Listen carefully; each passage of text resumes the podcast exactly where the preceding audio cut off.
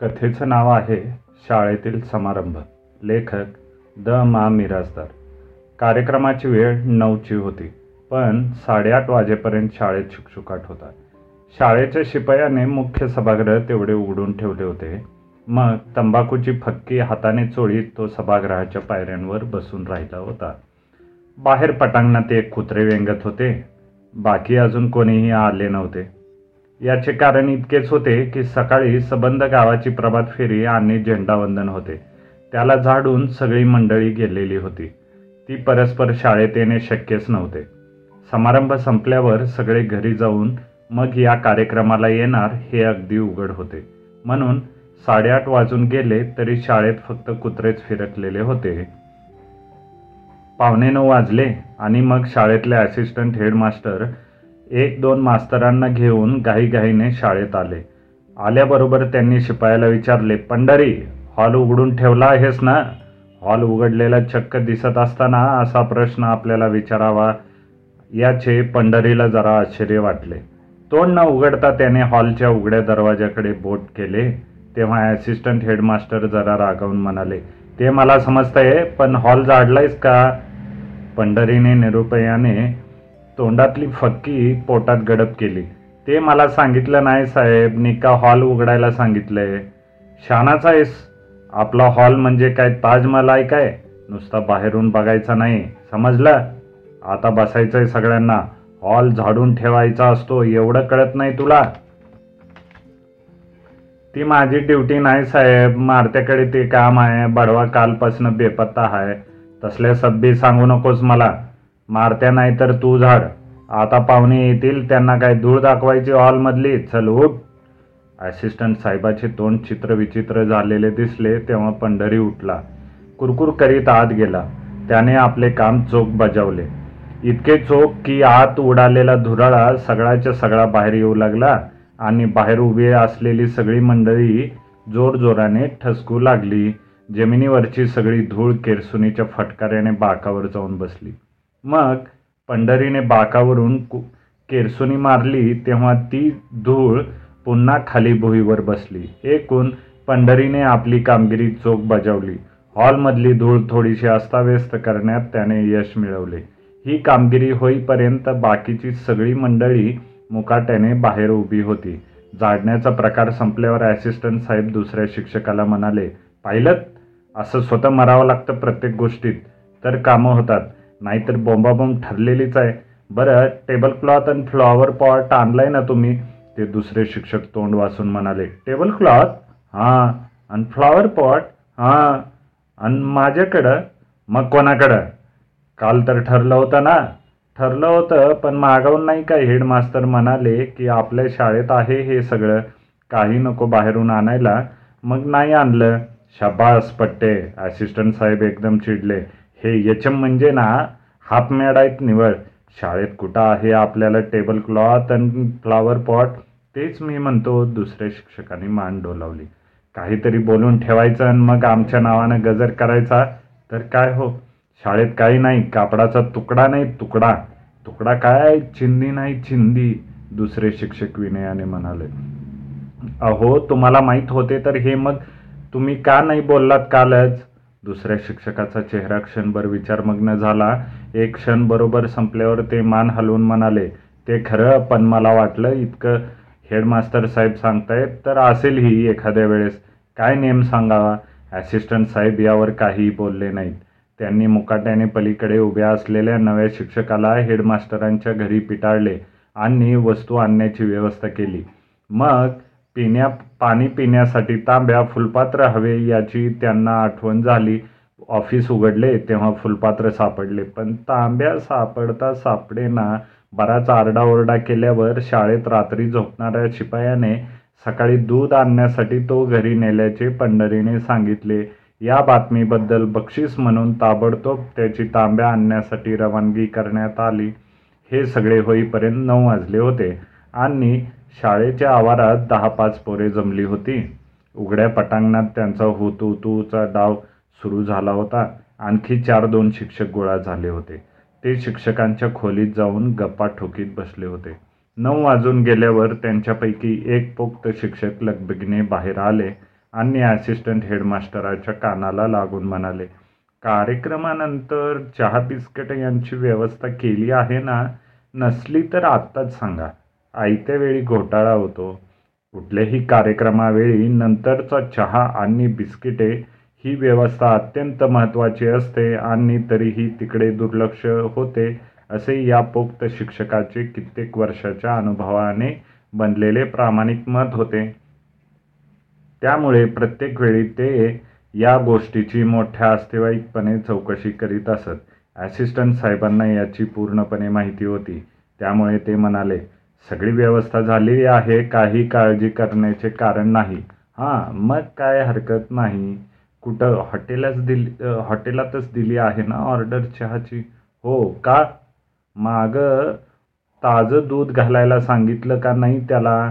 ताजं दूध नसेल तर चहा चा चांगला लागत नाही हां आधीच सांगून ठेवतो. बिस्किटंसुद्धा बघून आणावी लागतात नाहीतर साधाडलेली मिळतात. पावसाचे दिवस आहेत म्हणून सांगतो. त्यांच्या या माऱ्याने असिस्टंट हेडमास्टर थोडा वेळ गांगरले. ते पाहिल्यावर पोक्त शिक्षकांना आणखीन अवसान चढले.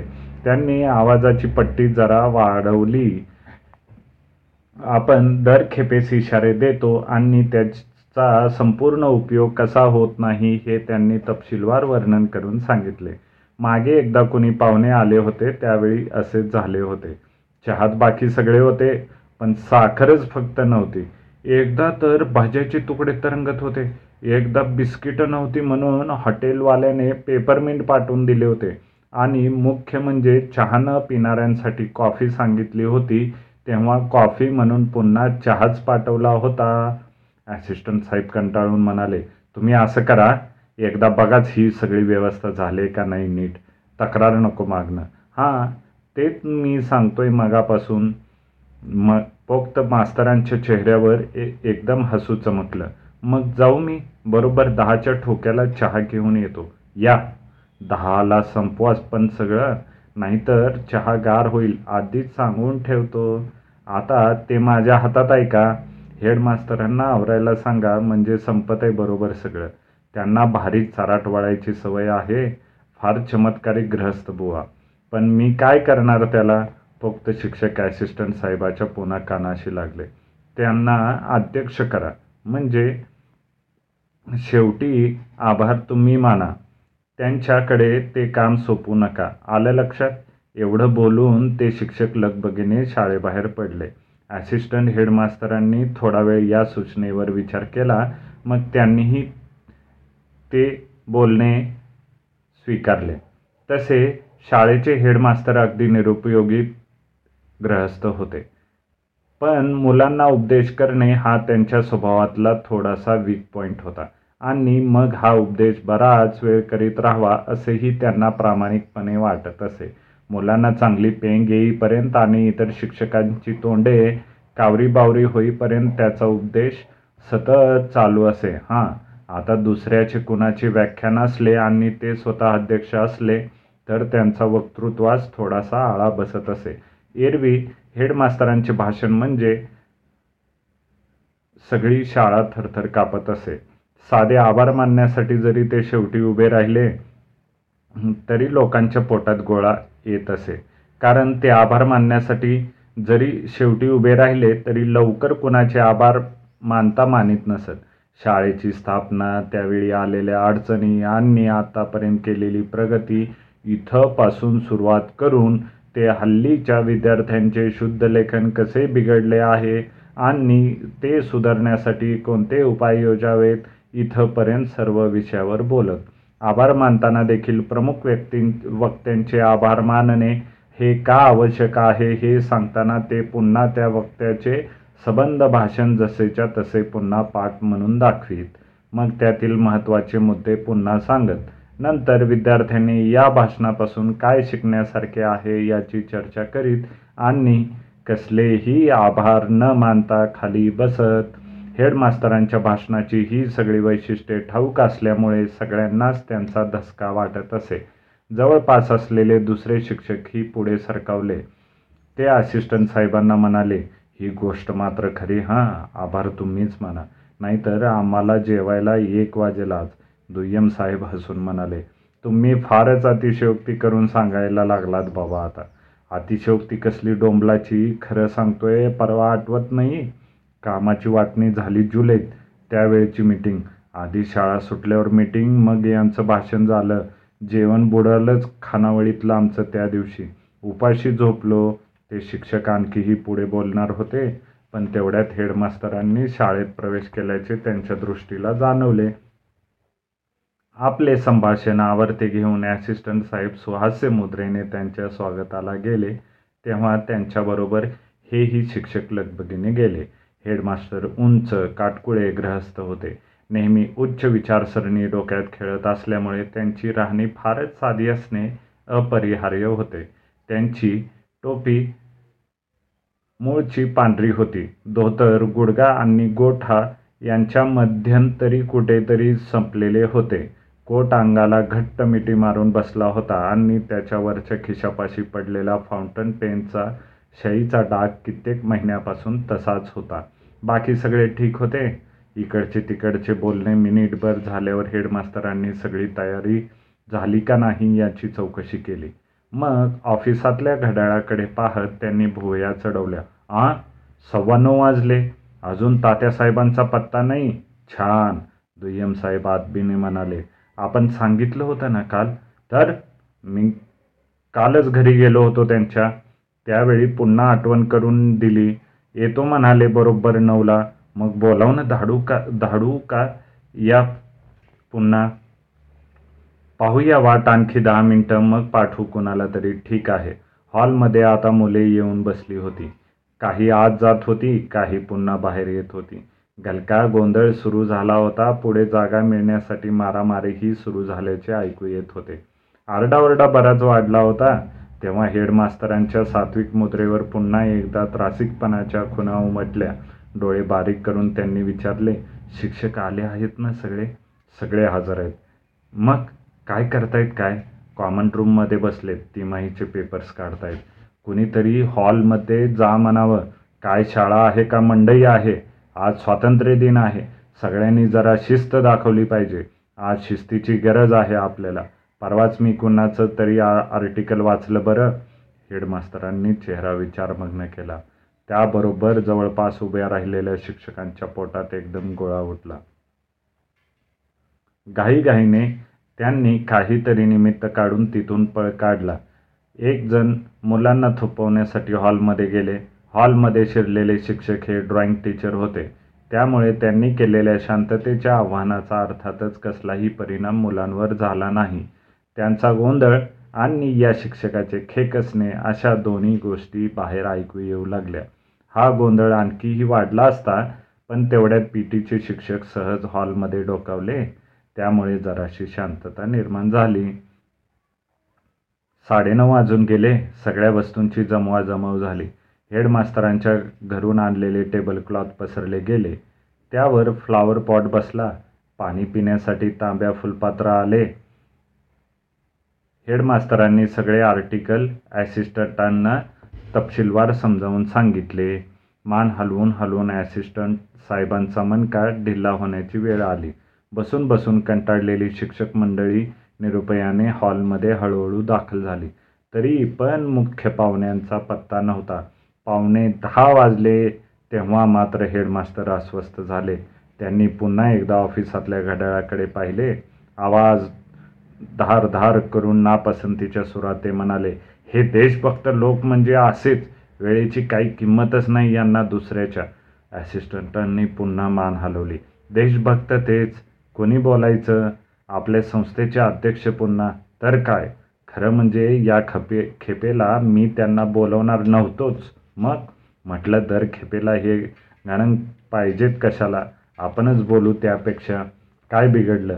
तरी काही हरकत नव्हती. ॲसिस्टंटांना हे शब्द उच्चारताना बरेच कष्ट पडले. पण पंचायत झाली.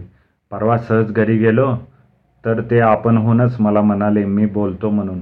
दुसऱ्या कुणाला बोलावू नका म्हणाले. आनंद आहे. पुढच्या वेळेसपासून हेडमास्तर आणखी पुढे बोलणार होते पण तेवढ्यात शाळेचा शिपाई लगबगीने येताना दिसला. तेव्हा त्यांनी ओळखले की देशभक्त तात्यासाहेब हे आले आहेत. लगेच त्यांनी तोंडावर रुंद हास्याचा मेकअप केला. कोट खाली ओढला. डाव्या बाजूचे धोतर वर सरकले होते. ते खाली के खाली केले आणि घाईघाईने ते दाराकडे गेले. या या या. देशभक्त तात्यासाहेब हे देशभक्तच होते. अधिकारावर असलेल्या पक्षातले देशभक्त होते. त्यामुळे त्यांची शरीरयष्टी गुटगुटीत होती. तोंडावर लोणकडे हास्य होते. कपडे पांढरे शुभ्र अगदी बगळ्याच्या पंखाप्रमाणे पांढरे शुभ्र होते आणि जिभेवर खडी साखरेचा मोठा खडा कायमचा ठेवलेला होता. कोपरापासून दोन्ही हात जोडून ते दिलगिरीच्या सुरात म्हणाले फार उशीर नाही ना झाला? ॲसिस्टंट साहेब आदबीने म्हणाले छे छे आताच जमलेत सगळे. मग हरकत नाही असो. गंमत अशी झाली की मी इकडे यायला निघणार आणि तेवढ्यात कलेक्टर साहेबांचं बोलावणार. मग ऑफिसमध्ये जाता जाता देशभक्त तात्यासाहेब यांनी कलेक्टर साहेबांचे आपणाला अचानक कसे बोलावणे आले याची रोमांचकारी हकीकत सविस्तराने सांगितली.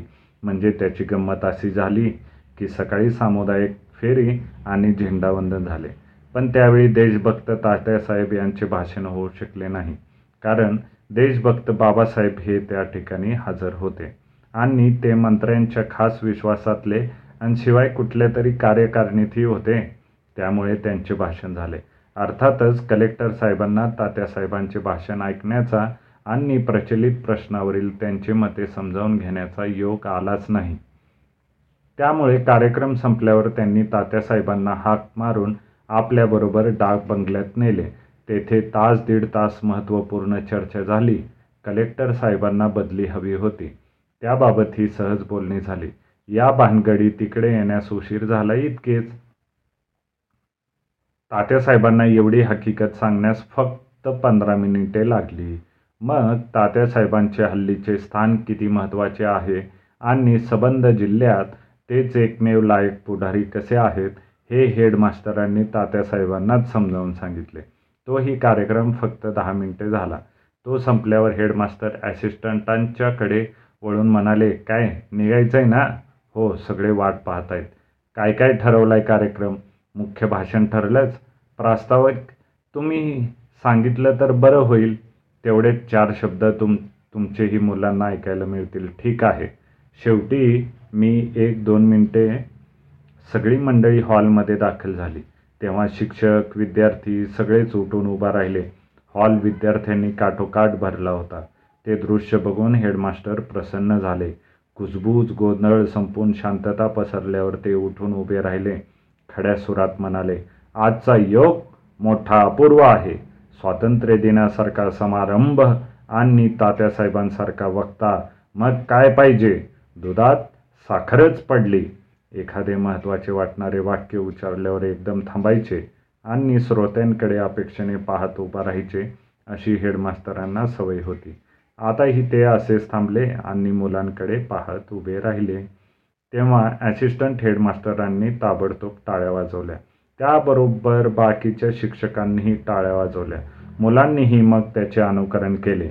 टाळ्यांच्या गजराने सबंद हॉल भरून गेला. हेडमास्तरांच्या तोंडावर दैमी दैवी समाधान पसरले ते पुढा पुढे म्हणाले तात्यासाहेबांचे नाव सर्व महाराष्ट्रात प्रसिद्ध आहे ते उत्तम वक्ते आहेत. त्यांच्या भाषणाचीही एकदा खुद्द महात्मा गांधींनी स्तुती केली होती. बापूजी म्हणाले अरे तात्यासाहेब तुम तो बडे हुशियार मालूम होते हो. एकदम हेडमास्टर थांबले. त्याबरोबर ॲसिस्टंट हेडमास्टरांनी पुन्हा एकदा टाळ्या वाजवल्या. मग क्रमाने शिक्षक आणि मुले यांनी टाळ्या पिटल्या. परवाच्या संयुक्त महाराष्ट्राच्या चळवळीत तात्यासाहेबांनी केलेली कामगिरी फार मोलाची आहे. यशवंतरावांनी सांगून ही दिल्लीचे श्रेष्ठी ऐकेनात तेव्हा तात्यासाहेबांनी एक कडक पत्र जवाहरलाल नेहरूंना लिहिले. त्याबरोबर तो मंगल कलश नेहरूंनी मुकाट्याने यशवंतरावांच्या ताब्यात दिला. हेडमास्टर थांबले. आणि त्याबरोबर फिरून टाळ्यांचा कडकडाट झाला. तात्यासाहेबांचे असे गुण गुणवर्णन ऐकल्यानंतर तात्यासाहेब हे ज्या संस्थेचे अध्यक्ष आहेत त्या संस्थेच्या इतिहासाकडे हेडमास्तर वळले. संस्थेची स्थापना प्रगती आणि विकास हे मुद्दे त्यांनी अर्ध्या तासात आटोपले. मग त्यांनी स्वातंत्र्य दिनाचे महत्त्व काय असते? तो कशा रीतीने साजरा व्हायला पाहिजे? आणि आपल्या राष्ट्रापुढे आज कोणत्या गंभीर समस्या आहेत? याची थोडा वेळ चर्चा केली. सर्व गोष्टी त्यांनी अशा रीतीने बोलून टाकल्या की तात्यासाहेब हे अध्यक्ष असून हेडमास्टर हेच मुख्य वक्ते आहेत असाच कुणाचाही ग्रह झाला असता. शिवाय अनेक विषय हाताळून पुढील वक्त्याला बोलण्याची पंचायत पडावी इतके करण्याची हातोटीही लक्षात घेण्याजोगी होती. अर्थात त्या बाबतीत त्यांचा निरुपयाय होता. राष्ट्रापुढील प्रश्न इतके विविध प्रकारचे आणि असंख्य होते की त्यांचा प्रत्येकाचा उल्लेख करणे आणि त्यावरील उपाययोजना सांगणे हे आवश्यकच होते. त्यामुळे हेडमास्टर आणखीही काही वेळ बोलत राहिले असते पण तेवढ्यात त्यांचे लक्ष बाहेर गेले. हॉलच्या बाहेर मागाचे पोक्त शिक्षक खिडकीजवळ उभे राहून कसल्या तरी खुना करीत आहेत हे मात्र त्यांना दिसले तेव्हा त्यांचा भाषणाचा मूड एकदम गेला. समारोपादाखल दहा मिनिटे भाषण करून ते खाली बसले. मग मुख्य वक्ते देशभक्त तात्यासाहेब टाळ्यांच्या गजरात भाषणासाठी उभे राहिले. ते प्रारंभी म्हणाले खरं म्हणजे मी आज फारच कामात होतो. भाषणासाठी मला बिलकुल वेळ नव्हता. एवढे बोलून तात्यासाहेब सहज थांबले. त्याबरोबर अनावधानाने असिस्टंट साहेबांनी टाळ्या वाजवल्या. त्याचबरोबर टाळ्यांचा पुन्हा ग्रह गजर झाला. तात्यासाहेब जरा पिचकले. ती इकडे तिकडे पाहू लागले तेवढ्यात हेड मास्तरांनी हातवार करून सगळ्यांना शांत केले. तात्यासाहेबांनी खाकरून जरा सावरल्यासारखे केले मग ते पुढे म्हणाले पण ही माझी शाळा आहे. तुम्ही एवढ्या उत्साहाने हा स्वातंत्र्य दिन साजरा करण्यासाठी जमलेला असताना मी नाही म्हणणं बरं दिसत नाही. म्हणून सगळी कामं बाजूला सारून मी इथं धावत आलो. तुमच्या प्रेमानं मला इथं वडून आणलं. तात्यासाहेब या ठिकाणी बरोबर थांबले पण मागा घडलेल्या चुकीमुळं उपमुख्याध्यापकांनी जरा धसका घेतला होता. त्यामुळे या वाक्याला टाळी वाजवावी की नाही याचा त्यांना निर्णय करता येईना. ते गप्पच राहिले आणि मग सगळेच गप्प राहिले. एकमेकांकडे टकामका पाहू लागले. तात्यासाहेबांनी क्षणभर वाट पाहिली. मग आपले भाषण त्यांनी धीमेपणाने पुढे चालू केले. आज स्वातंत्र्य दिन म्हणजे स्वातंत्र्याचा दिन. दिन म्हणजे दिवस. स्वातंत्र्य मिळवल्याचा दिवस. आज आपण स्वतंत्र झालो तो हा दिवस. यालाच स्वातंत्र्य दिन असं आपण म्हणतो. कारण आज आपण स्वातंत्र्य मिळवलं ते मागच मिळवलं. पण तो आजचा दिवस म्हणून आजचा दिवस हा स्वातंत्र्य दिन. तात्यासाहेबांनी या सुरात आपले भाषण सुरू केले. मग त्यांनी स्वातंत्र्यांच्या चळवळीत आपण कसा सहभाग घेतला? कुठे कुठे आणि केव्हा केव्हा तुरुंगवास भोगला याच्या हकीकती सांगितल्या. बापूजींची आणि जवाहरलालजींची आपली पहिल्यांदा गाठ कुठे पडली आणि त्यांचे आपले काय संभाषण झाले याचाही खडानखडा वृत्तांत निवेदन केलं. त्यानंतर त्यांनी स्वातंत्र्योत्तर काळाचा आढावा घेतला. फाळणी आणि निर्वासितांचा प्रश्न यावर मुलांना बरीच उद्बोधक माहिती ऐकवली. पंचवार्षिक योजनेत आपण काय काय मिळवले ते सांगून तिसऱ्या पंचवार्षिक योजनेतले बरेच प्रचंड आकडे घडाघडा म्हणून दाखवले. मग संयुक्त महाराष्ट्र मिळवण्यासाठी आपण काय काय केले हे ही सुमारे अर्ध्या तासात त्यांनी नम्रपणे खुलासेवार सांगितले. शेवटी आजच्या तरुण पिढीचे कर्तव्य या मुद्द्यावर पंधरा मिनिटे बोलून त्यांनी आपले भाषण संपवले. देशभक्त तात्यासाहेब यांचे हे महत्त्वपूर्ण भाषण संपत आले तेव्हा शिक्षक मंडळी पेंगत होती. हेडमास्तरांच्या भाषणाने त्यांना आधीच झीट आली होती. उरलेले अवसानही आता सुटत होते. मुलांनीही आपसात हृदगत प्रकट करण्यास प्रारंभ केला. तेवढ्यात भाषण संपले. त्यामुळे सगळ्यांनी प्रचंड टाळ्या दिल्या. तात्यासाहेब अत्यंत समाधानाने खाली बसले. सवयीप्रमाणे आभार मानण्यासाठी हेडमास्तर पुन्हा उठू लागले. तेवढ्यात चपळाई करून उपमुख्याध्यापकांनी टेबलापाशी धाव घेतली. धापा टाकीत छाती वर खाली करीत ते म्हणाले मी मी आभार मानण्यासाठी उभा आहे.